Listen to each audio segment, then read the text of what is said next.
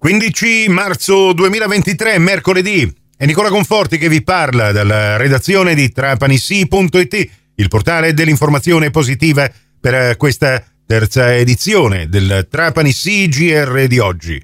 Ben ritrovate, ben ritrovati all'ascolto.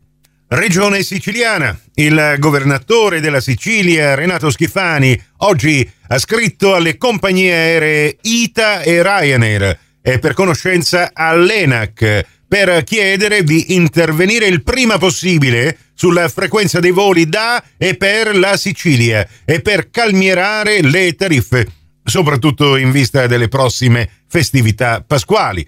Nella condizione di insularità, infatti, il trasporto aereo riveste un ruolo strategico fondamentale per garantire la continuità territoriale e la mobilità dei suoi abitanti e non secondariamente ai fini dello sviluppo di una delle più rilevanti leve economiche per la regione, ovvero il turismo. Chiaro segno da parte del governatore Schifani di voler proseguire nella battaglia a tutela dei diritti dei cittadini siciliani che si ritrovano in questi giorni ad essere penalizzati doppiamente. La prima volta, è scritto nella nota, a causa delle tariffe applicate ai voli da e per l'isola, tariffe che risultano esose per gli spostamenti cosiddetti di ritorno tipici dei periodi festivi.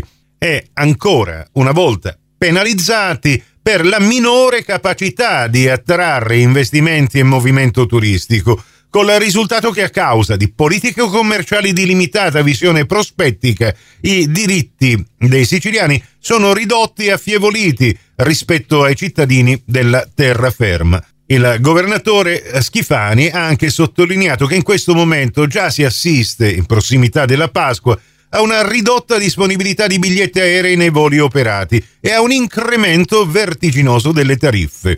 Schifani, in attesa dell'esito del noto esposto all'antitrust, ha chiesto di adottare fin da subito politiche commerciali che tendano alla riduzione del costo dei biglietti aerei e a un incremento della frequenza dei voli attraverso il quale potrebbero anche essere compensate le riduzioni delle tariffe e cercando in questo modo di coniugare il legittimo interesse economico delle compagnie e l'altrettanto legittimo interesse dei cittadini utenti.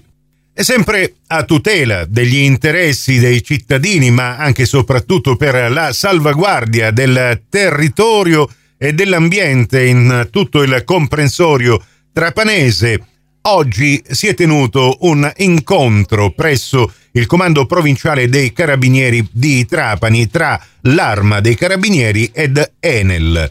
Per dare attuazione territoriale a quanto previsto dal protocollo tra Arma e Enel, sottoscritto a Roma nel novembre del 2001, focalizzato proprio sulla protezione dell'ambiente e delle risorse naturali, sulla lotta ai cambiamenti climatici e il contributo per uno sviluppo economico sostenibile. Nel corso dell'incontro è stato approfondito anche il fenomeno delle truffe legate al settore energetico, in particolare il fenomeno fraudolento dell'esistenza di operatori abusivi che si spacciano telefonicamente per agenti di Enel Energia per ottenere l'attenzione dell'interlocutore per poi offrire nel corso della telefonata contratti con terzi concorrenti.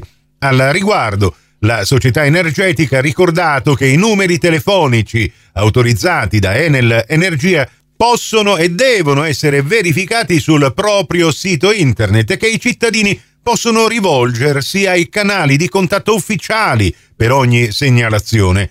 Di contro, l'arma dei carabinieri coinvolgerà tutti i suoi reparti specifici e contemporaneamente Enel, attraverso le proprie articolazioni territoriali, garantirà un tempestivo scambio di informazioni sulle situazioni di interesse per i carabinieri e per le loro indagini e segnalerà anche eventuali criticità ambientali con particolare attenzione alla prevenzione degli incendi boschivi. L'intesa siglata quest'oggi al Comando Provinciale dei Carabinieri tra l'Arma ed Enel prevede anche progetti di efficientamento energetico delle strutture di proprietà dell'Arma sul territorio nazionale e per lo sviluppo della mobilità sostenibile. Prossimo appuntamento con eh, l'informazione su Radio 102 alle 17, su Radio Cuore e su Radio Fantastica alle 17.30 e in ribattuta alle 20.30 con